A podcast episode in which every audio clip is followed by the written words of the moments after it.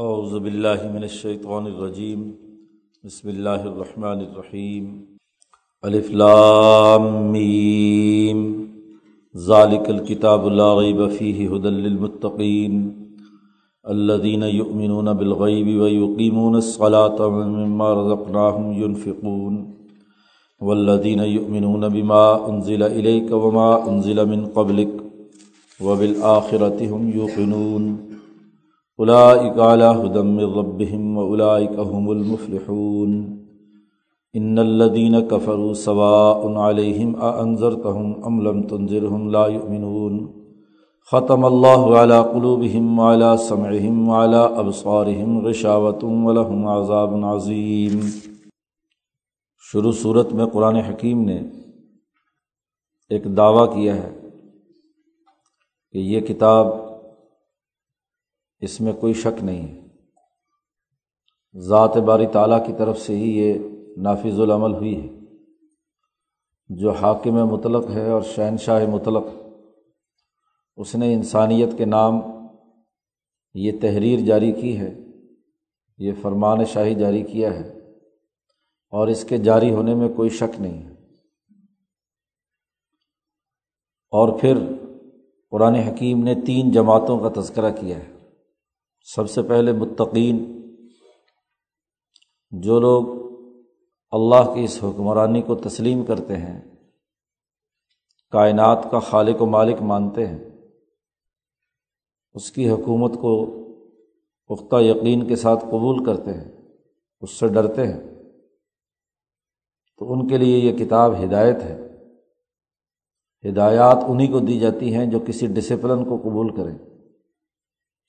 جو ڈسپلن کو قبول نہیں کرتے، ان کے لیے ان ہدایات کا کوئی فائدہ اور نتیجہ نہیں ہوتا۔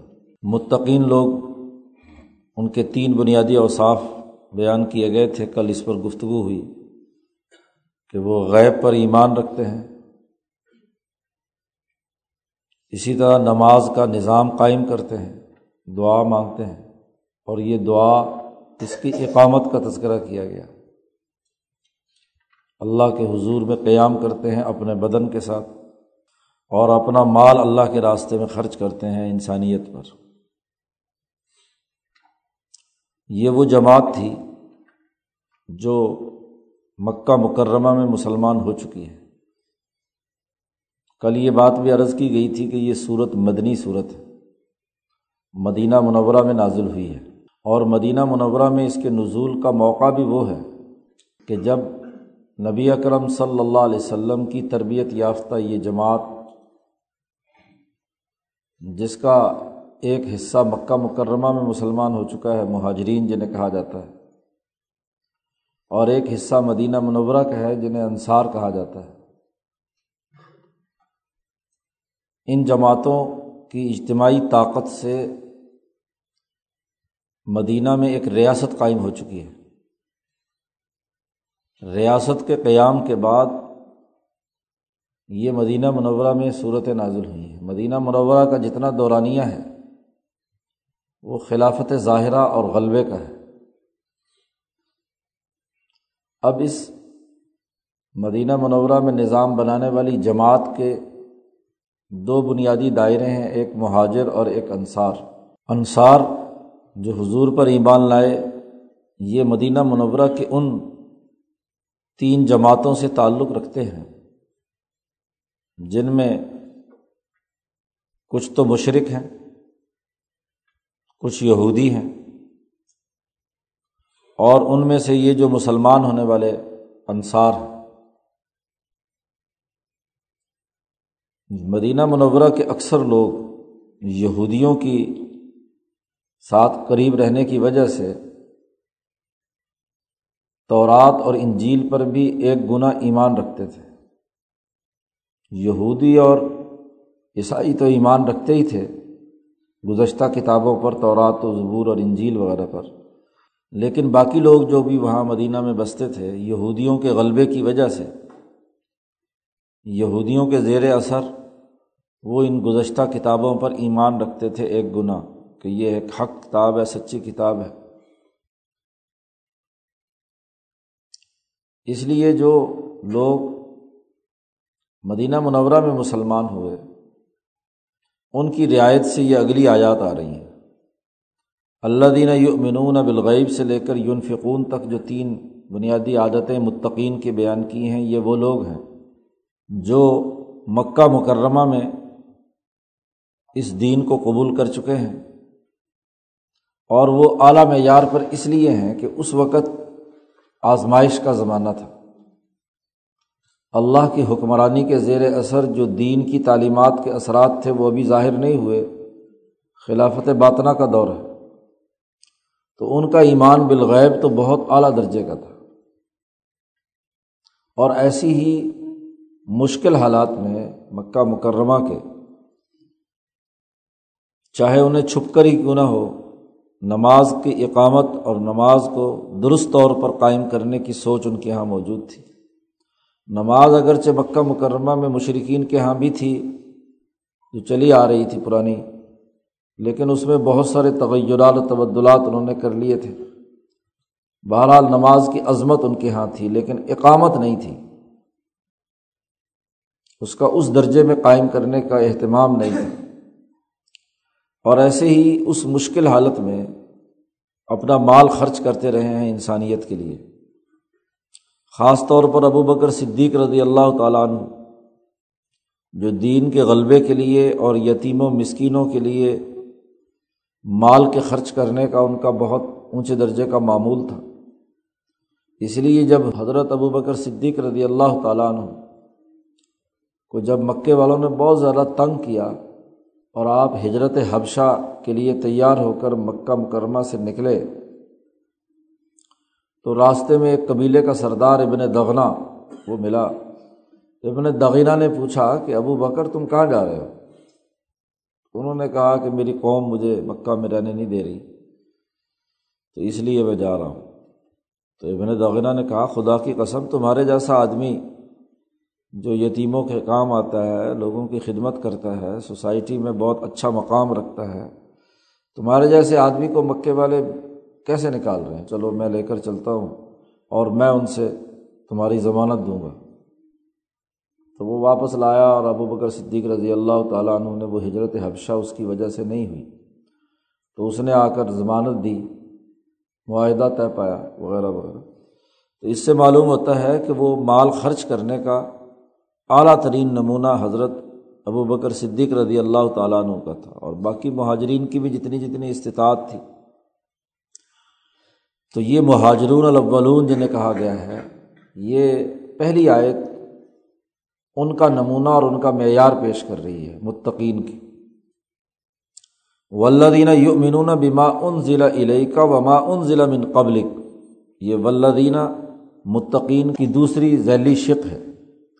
متقین کی پہلی شق اللہ یؤمنون بالغیب اور دوسری شق اس کی ولدین یؤمنون بما، اسی لیے اس کا عطف پیچھے اللہ دینہ پر ہو رہا ہے۔ ان ضلع علیہ کا جو کتاب آپ پر نازل کی گئی، جو احکامات اور قوانین آپ پر آئے، اس پر بھی ایمان لائے ہیں۔ اور وما ان ضلع من قبلک، اور ان کتابوں پر بھی ایمان رکھتے تھے جو آپ سے پہلے آئی ہیں۔ ظاہر ہے کہ یہ لوگ مدینہ منورہ کے لوگ تھے، جو پہلے سے پرانی قدیم کتابوں پر عہد عتیق اور عہد جدید بائبل پر یقین رکھتے تھے۔ تو ان کی دو طرح کی حیثیت ہو گئی۔ اور انہیں کے بارے میں قرآن حکیم نے آگے آیا ہے کہ انہیں لوگوں کو الائے کئی اتون اجرحم مرہ تعینی ان کو اللہ تعالیٰ ڈبل اجر دے گا۔ کہ حضور سے پہلے بھی وہ اس دور کی سچی کتاب پر ایمان رکھتے تھے۔ اور حضور کے آنے کے بعد حضور پر نازل ہونے والی کتاب پر بھی یہ ایمان لے آئے۔ تو انصار کا تذکرہ ہو رہا ہے کہ یہ انصار آپ پر نازل ہونے والی کتاب پر بھی ایمان رکھتے ہیں۔ وما ان ضلع من قبلک۔ اور آپ سے پہلے جو کتابیں نازل کی گئی ہیں، ان پر بھی یہ ایمان رکھتے ہیں۔ وہ بالآخرتی ہم یو قنون اور ان دونوں کا معاملہ یہ ہے، مہاجرین ہو یا انصار ہوں، یہ آخرت پر بھی یقین رکھتے ہیں۔ دو خصوصیتیں انصار کی بیان کی ہے اور پیچھے تین خصوصیتیں مہاجرین کی بیان کی گئی ہیں۔ یہ پہلے والی تین خصوصیتیں جب یہ بعد والے بھی ایمان لائیں، ان کے اندر بھی پائی جاتی ہیں۔ اور یہ خصوصیتیں متقین کی اس جماعت میں بھی پائی جاتی ہیں جو حضور پر ایمان لائی ہے مہاجرین میں سے۔ کیونکہ جب حضور نے کہہ دیا کہ مجھ سے پہلے یہ کتابیں حق ہیں، تو مہاجرین بھی ان کو حق ماننے لگے۔ گو ان کا ایمان حضور کے پر ایمان لانے کے بعد آیا۔ تو اس لیے یہ لوگ ان پانچ خصوصیات کے حامل اور چھٹی اور آخری خصوصیت متقین کی وبل آخرتی ہم یوقنون۔ آخرت پر یقین رکھتے ہیں، مستقبل پر یقین ہے۔ مستقبل پر اپنی کامیابی کا یقین ہے۔ جس آدمی کو اپنے پروگرام کے مستقبل میں کامیاب ہونے کا یقین ہو، وہی کامیاب ہوتا ہے۔ جو مستقبل کے بارے میں وسوسوں کا شکار ہو وہم و گمان کا شکار ہو تو اس کے کام میں وہ توانائی اور ہمت نہیں ہوتی۔ دنیا کے شعبے میں بھی ہم جب کسی پروجیکٹ پر کام کریں، کوئی عمل کریں، تو اگر ہمیں یہ یقین ہو کہ جو راستہ میں نے اختیار کیا ہے، اس کا وہی نتیجہ نکلے گا جو میرے دماغ میں ہے، میرے ذہن میں ہے اور پورے قوت اور ارادے اور ہمت کے ساتھ انسان کام کرتا ہے، تو ضرور ویسا نتیجہ نکلتا ہے۔ اور اگر کام کے دوران یا کام سے پہلے ہی شک و شبے میں مبتلا ہے، پتہ نہیں میں نے ٹھیک کیا، غلط کیا۔ شکو و شبہات کا شکار ہے۔ وہم و گمان میں مبتلا ہے۔ تو اس کے کام کرنے کی جو عملی ہمتیں ہیں، وہ کمزور پڑ جاتی ہیں۔ اور نتیجہ درست طور پر ظاہر نہیں ہوتا۔ آخرت کا یقین انسان کو مستقبل کی، یقین کی صورت میں ظاہر ہوتا ہے اور مستقبل کا یقین انسان میں ہمت اور جرت پیدا کرتا ہے۔ اس لیے آخرت پر یقین کا ذکر کیا ہے ہوم یو قنون آخرت کو وہ پورا طور پر، یقینی طور پر مانتے ہیں۔ آخر زندگی کا ہر وہ مرحلہ ہے جو اب لمحہ موجود کے بعد آ رہا ہے، چاہے وہ دنیا میں کا مستقبل ہو دنیا کے اندر یا موت کے بعد، آخر میں آنے والا، اس کو آخرت کہتے ہیں۔ تو دنیا میں بھی اپنی کامیابی کا یقین ہے۔ اور اگر بالفرض کسی وجہ سے دنیا میں نتیجہ ویسا نہ نکلا بھی، تب بھی کیا ہے؟ موت کے بعد تو اس کا نتیجہ یقینی طور پر درست ہوگا جو انسانیت کی خدمت کا ہم کام کر رہے ہیں۔ تو متقین وہ لوگ ہیں جن میں یہ چھ اوصاف پائے جاتے ہیں۔ وہ اس اتھارٹی کو بغیر دیکھے اس پر ایمان رکھتے ہیں کہ شہنشاہ مطلق وہ ہے۔ اسی کے ڈسپلن کو قائم کرنے کے لیے جسمانی طور پر جسم کو بروئے عمل لا کر نماز جیسی اعلیٰ عبادت قائم کرتے ہیں، اسی سے دعا مانگتے ہیں۔ اور جو مال انہیں ملتا ہے، اس میں انسانیت کو اپنے ساتھ شریک کرتے ہیں۔ اور پھر جب آپ نے اللہ کی حکومت مان لی، تو وقتاً فوقتاً اس حکومت کی جانب سے جو فرامین بھی آئیں گے ان ضلع علیہ کا جو آئندہ جتنے بھی سرکولر آئیں گے، جتنے بھی ہدایات آئیں گی، اس پر بھی ایمان رکھتے ہیں۔ اور یہی نہیں کہ اس شہنشاہ مطلق نے ماضی میں بھی اگر کوئی حکم جاری کیا ہے۔ جب آدمی کسی ادارے میں داخل ہوتا ہے، کسی جماعت کا حصہ بنتا ہے، کسی کالج میں، یونیورسٹی میں داخلہ لیتا ہے۔ تو داخلے سے پہلے جتنے بھی شروع یونیورسٹی سے لے کر اب تک جتنے بھی سرکولر ہدایات، اس کے سسٹم ہیں، ان تمام کے ماننے کا اعلان کرنا پڑتا ہے نا۔ یہ نہیں کہ اب میں آیا ہوں تو میرے بعد جو آئیں گے نافذ العمل وہ ہوں گے مجھ سے پہلے والے جو ہیں وہ نافذ العمل نہیں ہوں گے۔ تو یہ تو عام قاعدے اور ضابطے کے بھی خلاف ہے۔ جب ایک آدمی دائرۂ اسلام میں داخل ہوتا ہے، اللہ کی شہنشائیت کو مانتا ہے، تو اللہ نے آدم سے لے کر محمد صلی اللہ علیہ وسلم تک اور بھی تو بہت سارے صحیفے اور احکامات اور فرامین جاری کیے ہیں۔ ابراہیم پر صحیفے نازل ہوئے موسا علیہ السلام پہ تورات آئی، عیسیٰ علیہ السلام پر انجیل آئی، داود علیہ السلام پر زبور آئی۔ تو اس طرح جو کتابیں اس سے پہلے نازل ہو چکی ہیں، گو ان میں ترمیم و تنسیق ہو چکی ہو، لیکن بنیادی اسٹرکچر تو وہی ہے نا۔ بنیادی اصول تو تبدیل نہیں ہوئے۔ ان پر ایمان رکھنا اس نقطۂ نظر سے کہ ان میں جن معاملات یا جن قانونی دائروں میں ترامیم ہو چکی ہیں، ان ترامیم سمیت میں ان کو مانوں گا۔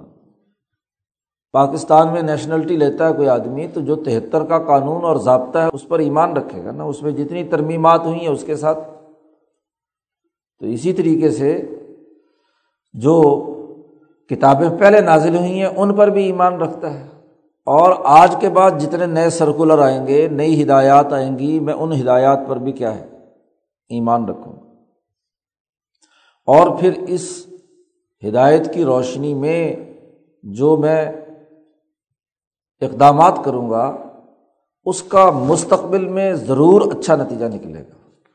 کیونکہ جب میں ڈسپلن کو مان رہا ہوں، اس کے مطابق تعلیم و تربیت حاصل کر رہا ہوں، تو ضرور رزلٹ اچھا ہونا چاہیے۔ جو طالب علم یونیورسٹی کے تمام اصولوں، ضابطوں اور ڈسپلن کو مانتا ہے، اپنے اساتذہ کے لیکچر میں شریک ہوتا ہے، ان کی تمام باتوں کو اچھی طرح پڑھتا، سمجھتا ہے، تو اسے ضرور یقین ہوتا ہے، اس کا دل گواہی دیتا ہے کہ میں اعلیٰ نمبروں میں کامیاب ہوں گا۔ بہت اونچی ڈگری مجھے ملے گی۔ اور اسی زمانے میں جو بیچارہ شک و شبے اور وہم اور کند ذہنی کا شکار ہوگا، وہ اسے پتہ ہوتا ہے کہ میں نے کتنے نمبروں میں پاس ہونا۔ تو ان پانچ امور کا عملی نتیجہ یہ ہے کہ وہ آخرت پر پختہ یقین رکھتا ہے کہ نتیجہ ضرور جیسے میں نے سوچا، جیسے میں نے کیا، جیسے میں جد وجہد اور کوشش کر رہا ہوں، اس کا نتیجہ یقینی طور پر صحیح نکلے گا۔ یہ ہے ایمان والی جماعت۔ اور جب کسی جماعت کے اندر یہ چھ خصوصیات پائی جائیں، اس کو اپنا مستقبل پر یقین ہو، اپنے طے کیے ہوئے راستے پر پختگی ہو، اتھارٹی کو بغیر دیکھے ہوئے بھی مانتا ہو ڈسپلن کو تسلیم کرتا ہو اس کے مطابق باقی تمام امور سر انجام دیتا ہو تو قرآن نے نتیجہ اس کا آخر میں نکالا۔ الا اکا ہدمر رب یہی لوگ ہیں جو اپنے رب کی طرف سے ہدایت یافتہ ہے ہدل المطقین المطقین کے لیے یہ ہدایت نامہ ہے۔ اور جو کسی ہاں جی طور پر ان چھ کی چھ چیزوں پر یقین رکھتے ہیں، اس کے مطابق اقدامات کرتے ہیں، تو الا اکالا ہدم رب وہ اپنے رب کی جانب سے، گویا کہ انہوں نے ہدایت پر عمل کر لیا ہدایت کے مطابق کام کیا۔ وہ الا کا حم المفلحون۔ اور انہیں کے لیے فلاح اور کامیابی ہے۔ کیونکہ وہ اپنی کامیابی کی یقین کے ساتھ ان چھ امور پر عمل کر رہے ہیں۔ تو جیسے کسی ادارے میں، کسی کالج میں، کسی کمپنی میں، کسی جگہ پر کام کرنے والے ان چھ امور کو پیش نظر رکھے، تو جیسے وہ جس مقصد کے لیے وہ کمپنی بنائی گئی ہے، جس مقصد کے لیے وہ ادارہ بنایا گیا ہے، اس مقصد میں وہ کامیاب ہے ہدایت بھی ہے اور فلاح بھی ہے یہ نیچرل طریقہ ہے قرآن حکیم کو سمجھنے کا۔ جب تخیلاتی اور منطقی طور پر کہ بس اللہ نے حکم دے دیا، یوں کرو یوں کرو یوں کرو، وہ اور وہ کامیاب ہے اللہ میاں نے پہلے کہہ دیا ڈکلیئر کر دیا کہ یہ پاس ہے۔ اور جن کو فیل کرنا تھا، ان کو اللہ میاں نے کافر بنا دیا۔ تو یہ فضول باتیں ہیں۔ یہ ذہنی اوپچ ہے جو یہاں غلامی کے زبان میں، ہمارے دماغوں میں منتقل کر دی گئی۔ بڑی سمپل سی بات ہے کہ کامیابی اور بقا کے لیے یہ چھ امور سر انجام دینا ہے۔ جو اس ڈسپلن کو مانے گا، ان کے لیے فلاح اور بقا ہے۔ فلاح کا لفظی ترجمہ ہے عربی زبان میں بقا۔ الفلاح بمانا البقا تو مستقبل میں بقا ان کے لیے ہے۔ زندہ وہ رہیں گے۔ سوچ ان کی باقی رہے گی کہ جو ان امور پر عمل کرتے ہوں، جو کسی کالج اور یونیورسٹی کے اعلیٰ تعلیم یافتہ اور اعلیٰ سوچ رکھنے والے ہاں جی ڈگری ہولڈر ہوں گے۔ ملک اور قوم کا نظم و نسق اور زمام اقتدار تو ان کے پاس ہوگی نا، بقا ان کے پاس ہوگی۔ جو اس پورے ڈسپلن کو قبول نہیں کرتے فیل ہو گئے۔ تو وہ بیچارے کہاں باقی وہ تو وہیں سے کیا ہے؟ ریورس گیئر لگ گیا کہ اب یہ اس سے آگے کی تعلیم کے قابل نہیں ہے، لیکن اس سے آگے جا بھی نہیں سکتے۔ تو بقا ان کے لیے نہیں ہے۔ الا کا المفلحون۔ اب شروع صورت میں بھی اس متقین جماعت کی فلاح اور کامیابی کا اعلان کیا گیا۔ بتلایا گیا کہ یہ کامیاب ہوتے ہیں ایسے لوگ۔ اور صورت کے آخر میں بھی ایسی جماعت کے لیے یہ جو جب اللہ سے دعا مانگتے ہیں۔ ربنا اغفر لنا ذنوبنا وغیرہ وغیرہ۔ اور آخر میں آتا ون سرنا القوم الکافرین غلبہ عطا فرما۔ تو یہی بقا ہے کہ بقا ان کے لیے ہے۔ اور جو اس ڈسپلن کو نہیں مانتے، ان کا تذکرہ آگے آ رہا ہے۔ ان الدین کفر سوا ان علیہم آ انضرتا ہوں عملم تنظر ہوں لا یومنون وہ لوگ جو اس کائنات کی عالمگیر شہنشاہیت کے منکر ہیں، اللہ کی اس حکمرانی کو نہیں مانتے، کافر ہے کافرا کا لغوی معنی ہوتا ہے کسی چیز پر مٹی ڈال دینا۔ اسی لیے کاشتکار کو بھی کافر کہا جاتا ہے عربی زبان میں۔ کاشتکار کیا کرتا ہے؟ بیج کو مٹی میں چھپاتا ہے۔ قرآن حکیم نے آگے ہاں جی ایک آدھ جگہ پر یہ جب لفظ استعمال کیا ہے، تو کافر چونکہ وہ حقیقت کا انکار کر رہا ہوتا ہے، حقیقت کو چھپاتا ہے، حقیقت کو تسلیم نہیں کرتا، اس لیے اسے کیا ہے، کافر کہا جاتا ہے۔ ان الدینہ کفر اب پہلی جماعت جو ہے، اس کا تذکرہ ہو گیا۔ مولانا سندھی رحمۃ اللہ علیہ نے یہاں بڑی اچھی اور خوب وضاحت کی ہے۔ کہ جب یہ دعویٰ کیا کہ اس کتاب میں کوئی شک نہیں ہے، لا رہی بفی کوئی شک نہیں اب اس دعوے کے لیے دلائل شروع ہوئے ہیں۔ یہاں حدل المتقین سے لے کر متقین کی جماعت کا تذکرہ ہے۔ ہم المفلحون تک۔ اگلی دو آیتوں میں کافروں کا تذکرہ ہے۔ اور اگلا پورا رکوع ہے۔ ان میں منافقین کا تذکرہ تین جماعتوں کا یہاں پر تذکرہ کیا ہے۔ مولانا سندھی کہتے ہیں کہ کسی بات کو سمجھانے کے دو طریقے ہوتے ہیں۔ ایک دلیل لمی اور ایک دلیل انی۔ دلیل انی یہ ہوتی ہے کہ آپ نتائج سے اصل حقائق یا علت کی طرف پہنچتے ہیں۔ کہ نتائج کیا نکلے۔ یہ عوامی انداز ہے۔ عام آدمی نتائج کو دیکھتا ہے، بس اوقات علت نظر نہیں بھی آ رہی ہوتی۔ وہ نتیجہ دیکھ رہا ہوتا ہے تو وہ نتائج سے اصل قانون یا علت کی طرف جاتا ہے۔ یہ دلیل انی کہلاتی ہے۔ اور دلیل لمی یہ ہوتی ہے کہ پہلے علت سمجھائی جائے۔ اور یہ اعلیٰ دماغوں کے لیے ہوتا ہے کہ پہلے آپ اس کی لاجک سمجھائیں، اس کی علت سمجھائیں تو وہ اس کی علت سے جو معلول ہے، سبب کا جو مسبب ہے، وہ خود بخود سمجھ لیتا ہے۔ تو ذہین فتین لوگوں کے لیے بات سمجھانے کا انداز دلیل لمی کا ہوتا ہے کہ دلائل دیے جائیں، علتیں بتلائی جائیں، سبب بتلایا جائے تاکہ وہ معلول اور مسبب تک پہنچے۔ اور عوامی انداز یہ ہوتا ہے کہ پہلے آپ نتائج بیان کریں اور ان نتائج سے اس کو سمجھائیں کہ اس کے پیچھے یہ علت ہے۔ تو قرآن حکیم نے جب یہ ایک دعویٰ کیا کہ لا رئی بفی تو یہاں حدل المتقین سے لے کر اگلے رقوع کے اختتام تک یعنی منافقین کے تذکرے تک، قرآن حکیم نے دلیل انی کے طور پر اس تعلیم کے جو نتائج ہیں، اور وہ نتائج مدینہ منورہ میں یقیناً آ چکے تھے۔ ریاست قائم ہو چکی تھی، حکومت بن چکی تھی، بلکہ غزبۂ بدر کے ذریعے سے مکے کی طاقت توڑی جا چکی تھی۔ تو مکے کی طاقت ٹوٹ گئی، ستر بڑے بڑے سردار ان کے قتل ہو گئے، ستر بڑے بڑے سردار گرفتار ہو کر آ گئے۔ تو مکے کی جو سیاسی طاقت کا روب تھا، دنیا کے اوپر وہ ٹوٹ چکا تھا۔ تو کامیابی ہو چکی تھی۔ تو قرآن نے کہا، دیکھو، نتائج دیکھو۔ کہ یہ جو کتاب ہدایت ہے متقین کے لیے، وہ متقین جن میں یہ چھ صفات پائی جاتی ہیں اور ان کی کامیابی اور بقا تم نے دیکھ لی کہ وہ وہ جماعت مکہ سے چل کر مدینہ آئی اور مدینہ آ کر اس نے اپنی حکومت اور ریاست قائم کر لی۔ تو یہ نتائج دیکھو۔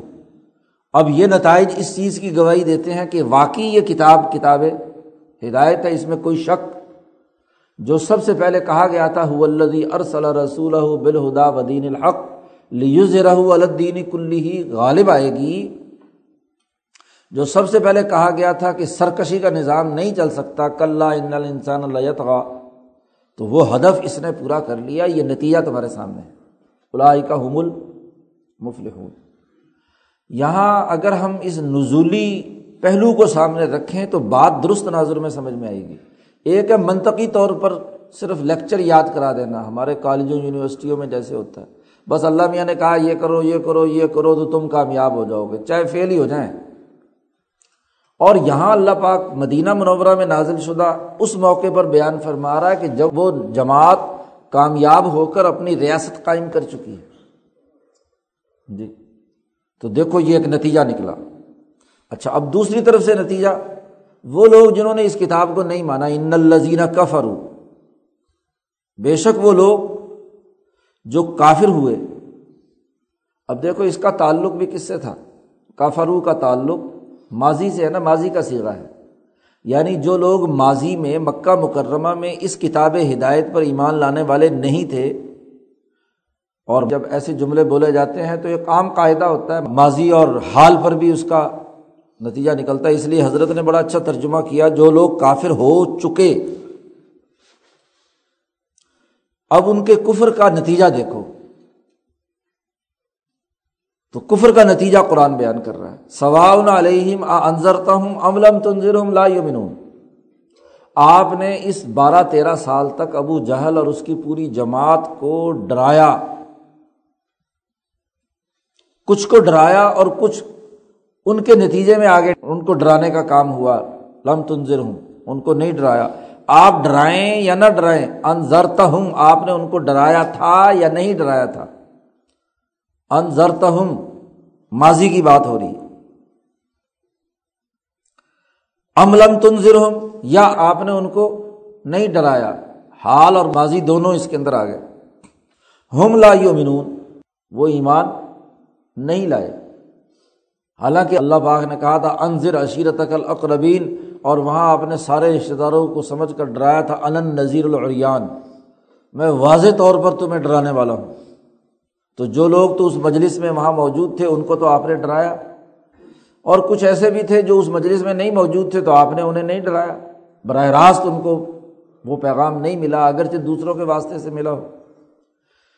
تو قرآن حکیم کہتا ہے کہ جس نے اس حکومتی نظام کو جو اللہ کا ہے، ایمان بالغیب ہے، اقامت سلاد ہے، مال کا خرچ کرنا ہے ہاں جی گزشتہ کتابوں پر اور اس کتاب ہدایت کے قوانین اور ضابطوں پر ہاں جی ایمان لانے کا معاملہ ہے، مستقبل میں پر امیدی کا معاملہ ہے، ان تمام چیزوں کا انہوں نے انکار کر دیا۔ آپ نے چاہے انہیں تمبی کی یا تمبی نہیں کی، تو وہ ایمان نہیں لائے اور نہ ہی آئندہ ایمان لانے کی ان میں امید ہے۔ کیوں؟ ایک طالب علم کسی یونیورسٹی میں داخل ہونے کے بعد اس کے ڈسپلن کو نہیں مانتا۔ آپ نے لاکھ سمجھایا کہ بھائی پڑھ لو، تمہارے کام آئے گا۔ نہیں مانتا۔ ہاں جی۔ ڈرایا، دھمکایا بھی، استاد نے کوئی ڈنڈا، مولا بخش بھی استعمال کیا، لیکن پھر بھی کوئی اثر۔ اور کچھ کو ویسے ہی دوسرے کی پٹائی سے پتہ چل گیا کہ بھائی اگر نہیں پڑھیں گے تو پٹائی بھی ہوگی۔ آنظرتا ہوں عملم تنظر ہوں ہاں جی یہ آپ نے کیا، لیکن اس کے باوجود بھی اتنی ڈھیٹ ہڈی نکلی کہ لا یومن وہ ڈسپلن کو ماننا ہی نہیں چاہتے، ایمان نہیں لاتے۔ پھر ایک دفعہ آپ نے سمجھایا، دو دفعہ سمجھایا، تین دفعہ سمجھایا، مسلسل تیرہ سال تک مکہ مکرمہ میں ان لوگوں کو دعوت دیتے رہے۔ بلکہ قرآن کہتا اللہ اللہ کا باقی النفس کا اللہ یا کن مومنین یہ ایمان نہ لانے کی وجہ سے کہیں آپ کا سینہ ہی نہ پھٹ جائے ان کے غم میں کہ یہ کیوں غلط راستے پر جا رہے ہیں۔ جو مشفق استاذ ہوتا ہے، معلم ہوتا ہے، اس کی تو کوشش ہوتی ہے کہ جو بچہ بھی آ جائے، وہ پڑھ کر کیا ہے، نکلے۔ اس کو اذیت اور تکلیف ہوتی ہے کہ جب وہ بچہ پڑھتا نہیں ہے، جب وہ تعلیم حاصل نہیں کرتا تو انسانیت ترقی سے محروم ہوتی ہے۔ تو اس کو بڑی تکلیف ہوتی ہے، تو یہی حضور صلی اللہ علیہ وسلم جو امت کے لیے معلم بنا کر بھیجے گئے، تو آپ کے سینے میں یہی غم تھا کہ یہ کیوں نہیں ایمان لا رہے؟ بار بار سمجھا۔ آپ ہی بتائیں کہ کسی طالب علم کو بار بار سمجھایا جائے اور وہ مسلسل انکار کرتا رہے، مزاحمت کرتا رہے۔ تو اس کے نتیجے میں کیا ہوگا؟ اس نے اپنی تمام علمی اور عملی صلاحیتیں مفلوج کر لیں۔ اور دنیا میں جو عزو جتنی زیادہ لمبی مدت تک مفلوج رہے، کام نہ کرے، حرکت میں نہ ہو، تو وہ معاوف ہو جاتا ہے۔ ہاتھ کو آپ چند دن استعمال نہ کریں، تو وہ ہاتھ وہیں جکڑا جائے گا۔ پاؤں کو اگر استعمال نہ کریں، تو وہیں جکڑا جائے گا۔ اسی طرح انسانی دماغ اور دل، ان کا بھی ایک فنکشن ہے، ان کی بھی ایک حرکت ہے۔ اور وہ حرکت ہے علم حاصل کرنا۔ اور جسم کی حرکت ہے کہ وہ جسم ان اعمال کو سر انجام دے۔ جب آپ دنیا کے کسی بھی علم سے انکار کر دیتے ہیں، کوئی بھی علم۔ تو گویا کہ وہ علم آپ کے لیے ایسے ہو گیا کہ اب اس کے حصول آپ کے لیے ممکن۔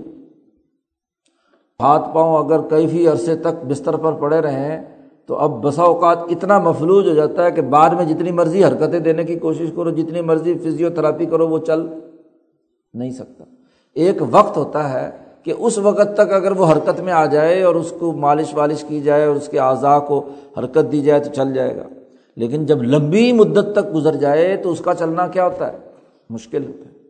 اسی کو قرآن نے کہا، خطب اللہ علیہ قلوب و اعلیٰ سمعم و اعلیٰ ابسارم غشاوتم انسان کے ہاں جی جو علم کے ذرائع ہیں وہ تین ہیں۔ قرآن نے دوسری جگہ پر آگے جا کر کہا ہے کہ لہم قلوب اللہ یف کہ نہ ان کے پاس دل ہیں لیکن سمجھتے نہیں۔ سمجھنے کا تعلق قلب سے ہے۔ کیونکہ ایسی سمجھ جو انسان کو عمل پر نہ ابھارے، وہ ذہنی عیاشی تو ہو سکتی ہے۔ وہ دماغی ہاں جی کیتھارسس تو ہو سکتا ہے کہ آپ نے علم کا ابال نکال لیا۔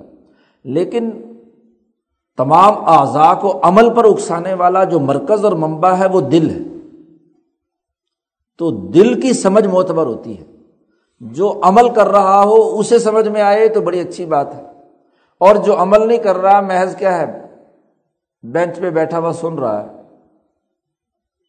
ایسا سن ہوا ہوا، اس کو کوئی اثر ہوتا ہے؟ ہمارے یہاں یہ غلامی کے زمانے میں جو نظام تعلیم بنایا ہے، وہ علم کو پریکٹیکل سے کاٹ دیا۔ جی۔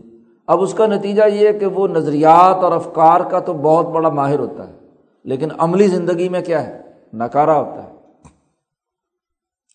تو قلب جو ہے، وہ سمجھتا ہے تو اس کے آزار، اس کے تمام جسمانی قوتیں اس کے لیے بروئے کار آتی ہیں۔ تو قلب کا فہم معتبر ہے، محض دماغ کا فہم معتبر نہیں۔ دماغ سمجھ بھی لے اور اس کے لیے دل آمادہ نہیں ہے تو جسم کے اعضا حرکت میں نہیں آئیں گے، کام انسان شروع نہیں کرے گا۔ تو اس لیے قرآن نے یہ بات کہی لہم قلوب لا یف نبی دل ہیں لیکن سمجھتے نہیں۔ ولہم آ یون لا یم سے نبی ان کی آنکھیں ہیں لیکن دیکھتے نہیں۔ جی آدمی دن بھر میں بہت ساری چیزوں کو دیکھ کر گزرتا ہے، لیکن ارد گرد کی ایسی جن کے ساتھ آپ کا براہ راست کوئی تعلق نہیں ہوتا، بس روٹین میں دیکھ کر گزر گیا یا کن اکھیوں سے دیکھ کر گزر گیا۔ اب اگر پوچھا جائے کہ ہاں جی وہ فلانی جگہ سے سڑک سے تم گزرے تھے، وہاں کتنے پلازے ہیں، کیا کیا وہاں ہیں؟ تو آدمی نہیں جا، اس کی توجہ دیکھنے کی ویسی نہیں ہوتی۔ لیکن جس کو باقاعدہ غور و فکر اور تدبر سے جس کے ساتھ آپ کا کوئی کام وابستہ ہوتا ہے، تو اس کی جگہ جگہ یاد ہوتی ہے۔ یہ دیکھنا، وہ اور دیکھنا ہے۔ تو دیکھنے دیکھنے میں بھی کیا ہے؟ فرق ہے۔ آپ کے سامنے کتاب رکھی ہوئی ہے، آپ ویسے ہی گزر کر چلے گئے، تو ایک دیکھنا وہ بھی ہے سرسری نظر سے۔ اور ایک آپ نے گہری نظر سے دیکھ کر اس کے نتیجے میں آپ کے دل میں ایک جوش پیدا ہوا کہ اس کے مطابق آپ کو کام کرنا ہے۔ اور اسی طریقے سے ولاحم آزان اللہ یسماؤن بہا ان کے کان ہیں، سننے کی بات ہے۔ لیکن لا یس بہا سنتے نہیں ہیں۔ تو سننے کا معاملہ بھی ایسے ہی ہے۔ جس چیز سے آدمی کی وابستگی ہوتی ہے، تو اس کو کیا ہے؟ ادھر کان اس کے لگے ہوئے ہوتے ہیں۔ جیسے ہی سنتا ہے تو فٹ دل جو ہے عمل کرنے کے لیے تیار ہو جاتا ہے۔ اور اگر کیا ہے؟ سنی انسنی کر دی۔ سنا ہے لیکن بولا بنا ہوا ہے۔ تو ظاہر ہے کہ ایسے آدمی کو اس سننے سے کوئی فائدہ نہیں ہوگا۔ سننا، دیکھنا اور سمجھنے کا تعلق اگر وہ قلب کو اکسائے کسی کام پر، اس متعلقہ امور پر، تو پھر تو وہ سننا، دیکھنا، سمجھنا ہے۔ اور اگر یہ نہیں، تو وہ کیا دیکھنا؟ بظاہر آنکھیں ہیں لیکن دیکھتے نہیں ہیں۔ تو یہاں بھی یہی ہوا ہے کہ مسلسل دس سال تک انہوں نے اپنی آنکھوں کو، اپنے کانوں کو، اپنے دلوں کو ہاں جی بند کر کے رکھا ہے کہ یہ جو استاد تعلیم دے رہا ہے نا، اس کی ایک نہیں سننی۔ جی یہ جو کتاب میں سبق پڑھا رہا ہے، اس سبق کو ایک نظر نہیں دیکھنا۔ ہاں جی یہ جو کچھ سنائے وہ بھی نہیں سننا، یہ دکھائے وہ نہیں دیکھنا، جو سمجھائے اسے سمجھنا نہیں ہے۔ تو آپ بتاؤ کہ کوئی طالب علم یونیورسٹی میں دس سال ایسے گزارے تو اس کے اوپر کیا ہوگی؟ یونیورسٹی والے اس کا خارجہ بھی کریں گے اور اسٹیمپ بھی لگائیں گے۔ ختم اللہ۔ ختم کسے کہتے ہیں؟ مہر کو۔ کہ یہ اتنا نلائق ہے، اتنا پھسڈی ہے کہ استاد نے بڑی کوشش کی ہاں جی یونیورسٹی کی انتظامیہ نے بڑی کوشش کی کہ یہ کیا ہے، پڑھ لکھ جائے۔ لیکن یہ اتنا کودن بے وقوف اور متکبر ہے۔ بے وقوف کی کیا متکبر ہے؟ جو طالب علم تکبر میں مبتلا ہوتے ہیں ہاں جی وہ اس کو خاطر میں نہیں لاتے تو وہ اس کی، اس تعلیم کا کیا ہے؟ انکار کرتے ہیں، مذاق اڑاتے ہیں۔ دس بارہ سال کے بعد اتنی مسلسل جد وجہد کے باوجود بھی ابو جہل اتبا شیبہ، ایمان نہیں لاتے، تو پھر اللہ میاں نے کیا کرنا؟ ہے ختم اللہ علیہ قلوبی ان کی دلوں پر بھی مور لگ گئی، ان کے کانوں پر بھی لگ گئی، ان کی آنکھوں پر بھی لگ گئی۔ جی از خود لگ جاتی ہے۔ اور ویسے تو مسلسل لگ رہی ہوتی ہے، لیکن آخر میں یونیورسٹی بھی اس کا خارجہ کر کے اس کے بعد اس کے اوپر نوٹ دے دیتی ہے کہ اس طالب علم کو کسی صورت میں کسی تعلیمی ادارے میں داخلہ نہ دیا جائے۔ جی؟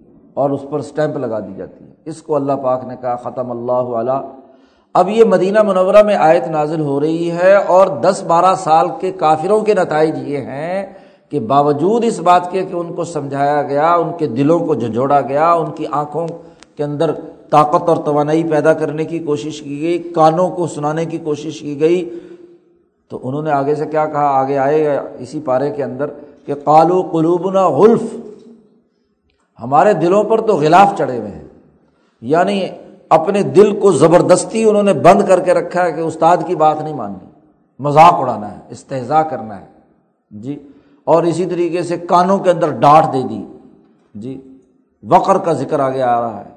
کہ کانوں میں گویا کہ ڈانٹ دے کہ محمد صلی اللہ علیہ وسلم کی بات نہیں سننی، تو دلوں پہ غلاف چڑھ جائے، کانوں میں ڈانٹ ہو جائے، آنکھوں کے سامنے پردے آ جائیں تو پھر اس کا آخری نتیجہ یہی ہونا ہے نا کہ مور لگ گئی۔ اور جب یہ ہے، تو آپ نے دیکھ لیا والم عذاب العظیم النتائج دیکھے کہ کتنا بڑا عظیم عذاب کہ صرف دو چھوٹے سے کاشتکاروں کے بچوں نے جا کر ابو جیل کی گردن اتاری۔ اسی طرح بڑے بڑے سورما ستر اور وہ بھی قریش کے جن کی دھاک تھی پورے حجاز پر۔ جی وہ گاجر مولی کی طرح کٹ کر کیا ہے ڈال دیے گئے۔ اور بڑے بڑے طاقتور ہاں جی قریش مکہ کے لیڈر وہ سارے کے سارے گرفتار ہو گئے۔ اور کسروں نے کیا؟ تین سو تیرہ نے کیا ایک ہزار کا مقابلہ۔ تو یہ ذلت امیز عذاب دنیا کا نہیں ہے۔ عذاب العظیم دنیا کا عذاب بھی ہے اور آخرت کا عذاب تو خیر، بہت بڑا والا عذاب الآخرت ہی اکبر۔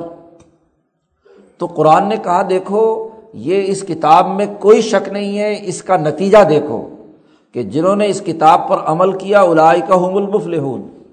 اور جنہوں نے اس کتاب پر عمل نہیں کیا، اس کا انکار کیا، اپنے آنکھوں، کانوں اور دلوں کے اوپر غلاف چڑھا لیا ولحم عذاب العظیم ان کے لیے کیا ہے؟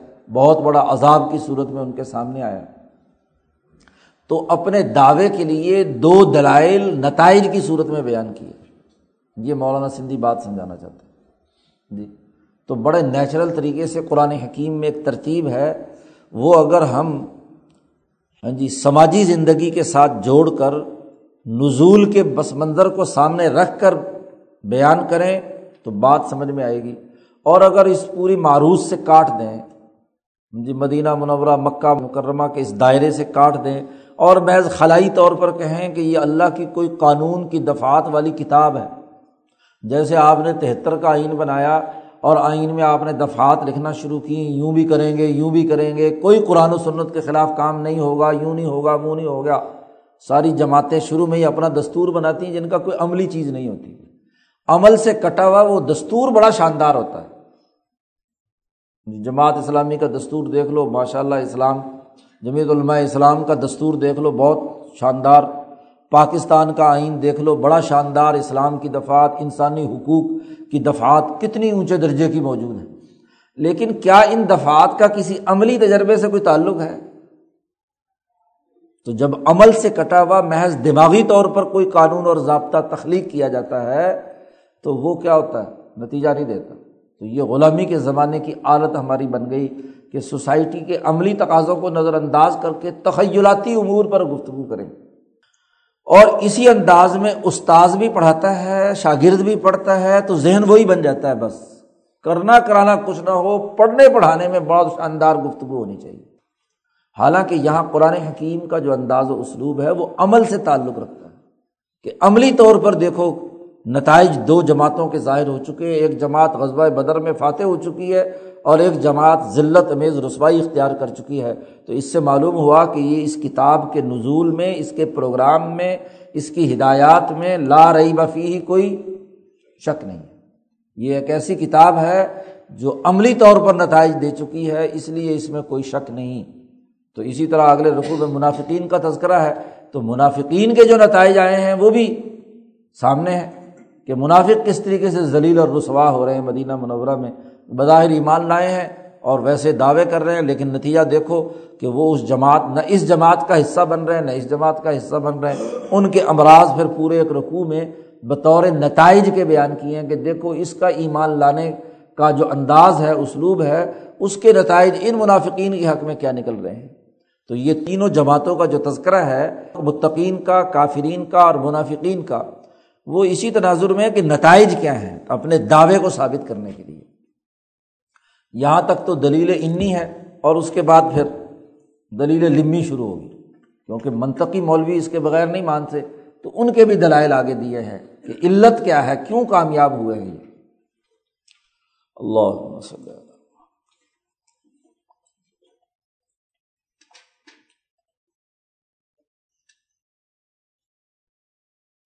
اجمائن